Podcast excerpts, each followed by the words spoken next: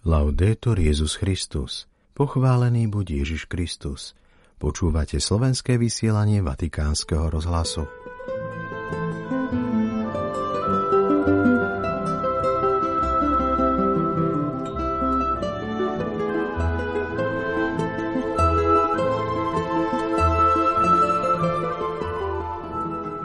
Nikdy nespúšťajte oči z Ježišovho svetla – vyzval vyše 20 tisíc veriacich na námestí svätého Petra pred modlitbou aniel pána pápež František. Dokedy ešte? Pýta sa edičný riaditeľ Vatikánskeho rozhlasu Andrea Tornieli pri druhom výročí začiatku vojny na Ukrajine. V dnešnom vysielaní si vypočujeme 5. pokračovanie z pravidelnej rubriky Spoznávanie Jánovej apokalipsy, ktorú pripravuje duchovný otec Peter Olas. Príjemný nedelný podvečer vám z väčšného mesta praje otec Martin Jarábek.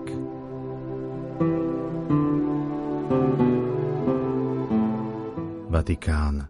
Na kľukatých cestách života hľadajme Ježišovu tvár, plnú milosrdenstva, vernosti a nádeje, povedal dnes pápež František počas zamyslenia pred modlitbou pána, keď komentoval evanílium o premenení pána. Dodal, že nám v tom pomáha modlitba, počúvanie Božieho slova a sviatosti. Vypočujme si teraz príhovor svätého Otca. Cari fratelli e sorelle, buongiorno. Drahí bratia a sestry, dobrý deň. Evangelium tejto druhej pôstnej nedele nám predstavuje príbeh o Ježišovom premenení. Po tom, čo Ježiš oznámil učeníkom, že bude musieť trpieť, zobral so sebou Petra, Jakuba a Jána, vystúpil na vysoký vrch a tam sa fyzicky zjavuje v celom svojom svetle. Tak im zjavuje zmysel toho, čo spolu do tej chvíle prežívali – lásanie Božieho kráľovstva, odpúšťanie hriechov, uzdravenia a vykonané znamenia boli v skutočnosti iskierkami väčšieho svetla, Ježišovho svetla, svetla, ktorým je Ježiš. A od toho svetla už učeníci nikdy nesmú odvrátiť zrak, najmä vo chvíľach skúšky, keď sa blížime k Kristovmu mučeniu. Toto je to posolstvo. Nikdy nespúšťajte oči z Ježišovho svetla – tak ako to robili v minulosti rolníci, ktorí pri oraní poľa sústredili svoj pohľad na presný bod pred sebou a s pohľadom upretým na cieľ si vytyčovali rovné brázdy. K tomu sme my kresťania povolaní na ceste životom. Mať vždy pred očami žiarivú Ježišovu tvár, nikdy nespustiť oči z Ježiša. Bratia a sestry, otvorme sa Ježišovmu svetlu. On je láska a on je život bez konca.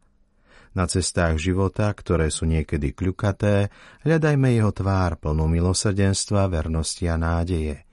Pomáha nám v tom modlitba, počúvanie Božieho slova a sviatosti, ktoré nám pomáhajú mať oči upreté na Ježiša. Toto je dobré predsavzatie na pôstne obdobie. Pestovať otvorené pohľady, stávať sa hľadačmi svetla, hľadačmi Ježišovho svetla v modlitbe a v ľuďoch. Pýtajme sa teraz sami seba. Mám na svojej ceste oči upreté na Krista, ktorý ma sprevádza. Vytváram si kvôli tomu priestor na ticho modlitbu a adoráciu. A napokon hľadám každý malý lúč Ježišovho svetla, ktoré sa odráža vo mne a v každom bratovi a sestre, ktorých stretávam. Nezabúdam za to ďakovať pánovi.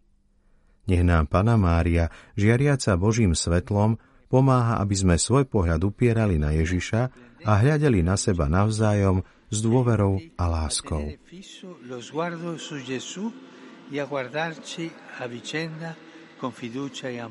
Toľko z príhovoru pápeža Františka.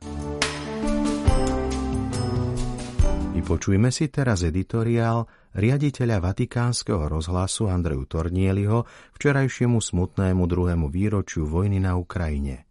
Hoci v posledných mesiacoch prichádzajú zo Svetej Zeme správy o hrôzach a teraz k ním pribudla aj tá o smrti ruského dizidenta Navalného, celkom zatienili vojnové spravodajstvo z Ukrajiny, dnes si ho chceme pripomenúť. Robíme tak v týchto dňoch, keď dávame hlas svetkom, tým, ktorí sa nepodávajú logike nenávisti, tým, ktorí sa nadalej modlia a pokračujú v činnosti na zmiernenie utrpenia obyvateľstva, ktoré je 24 mesiacov pod paľbou bombardovania. Nechali sme hovoriť čísla, pretože krutá realita toho, čo sa deje, často ďaleko od našej pozornosti, opisuje absurdnú neľudskosť tejto vojny.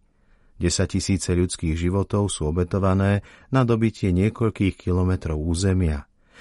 tisíce mladých a starých mužov majú zranenia alebo sú zmrzačení.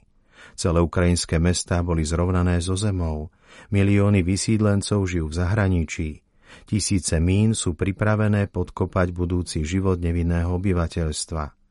Čo sa ešte musí stať, aby sa agresia zastavila a aby sme si mohli sadnúť za stôl a rokovať o spravodlivom miery. Nespočetné výzvy pápeža Františka, keď upriamil pozornosť na sužovanú Ukrajinu, zostali bez povšimnutia. Zdá sa, že vojna a násilie sa stali spôsobom riešenia sporov. Preteky v zbrojení s výhľadom na budúce vojny sú teraz samozrejmosťou, ktorá sa akceptuje dokonca ako nevyhnutná.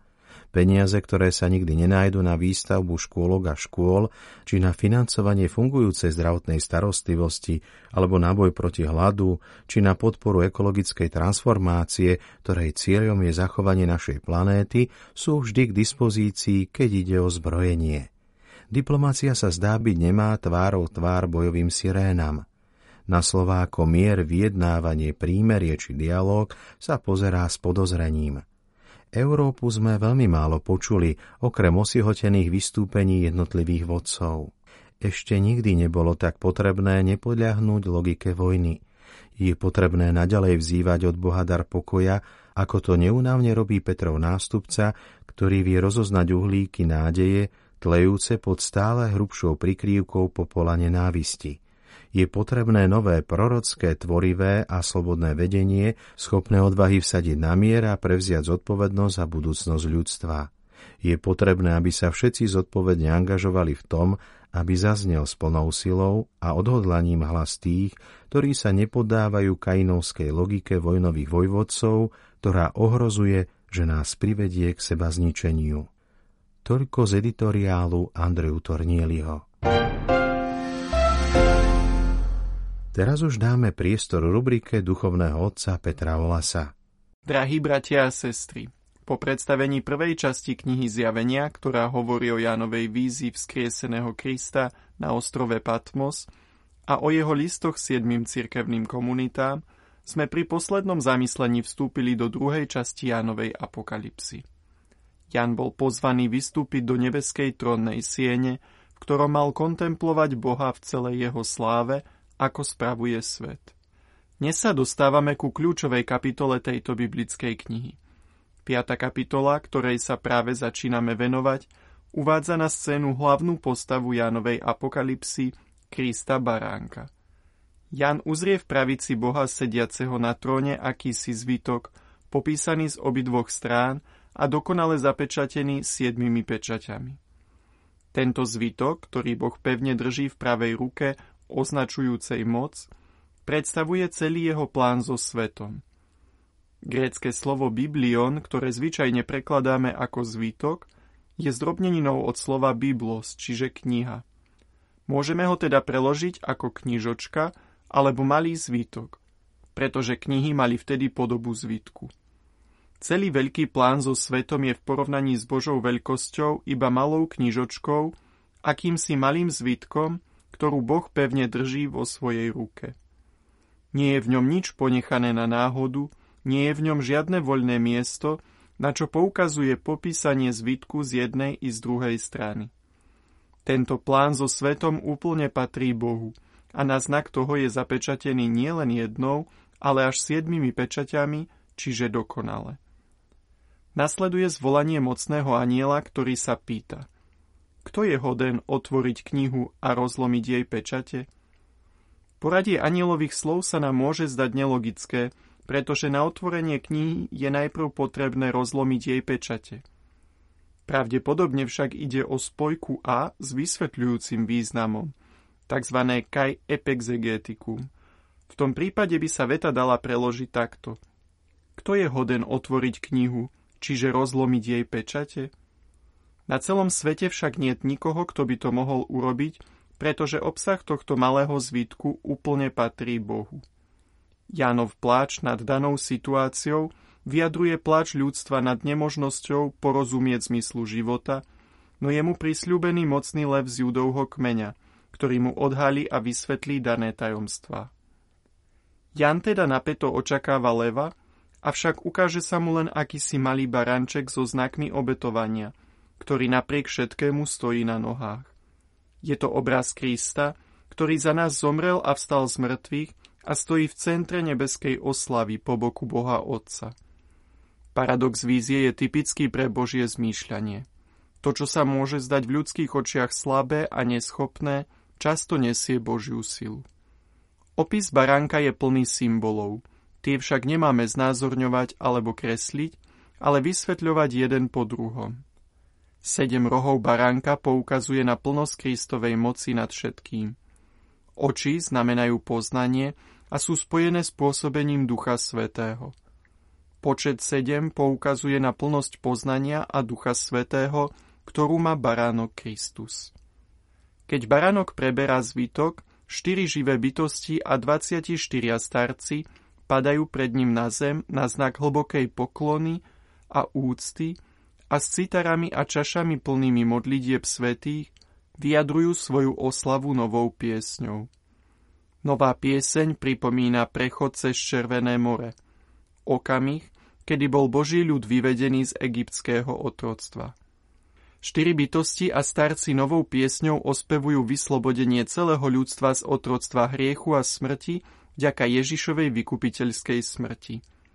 Pieseň začína slovami Hoden si vziať knihu a otvoriť jej pečate.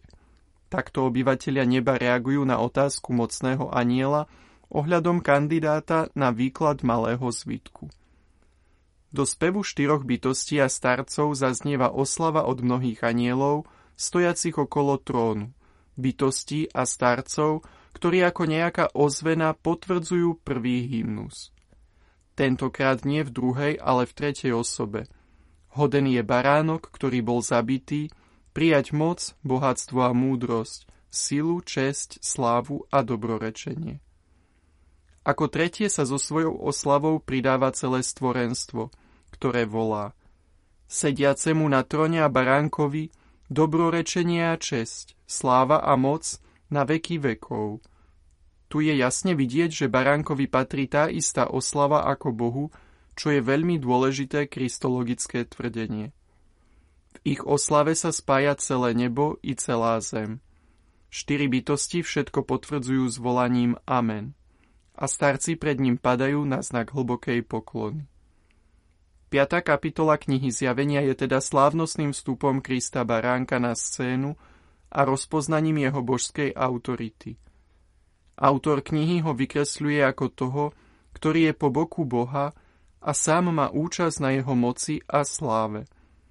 Od nasledujúcej kapitoly začne baránok rozlamovať pečate zvitku a odhaľovať Boží plán. Čitateľ je už ale pozvaný k tomu, aby všetko, čo bude nasledovať, čítal vo svetle veľkonočného tajomstva Ježišovej smrti a smrtvých stane.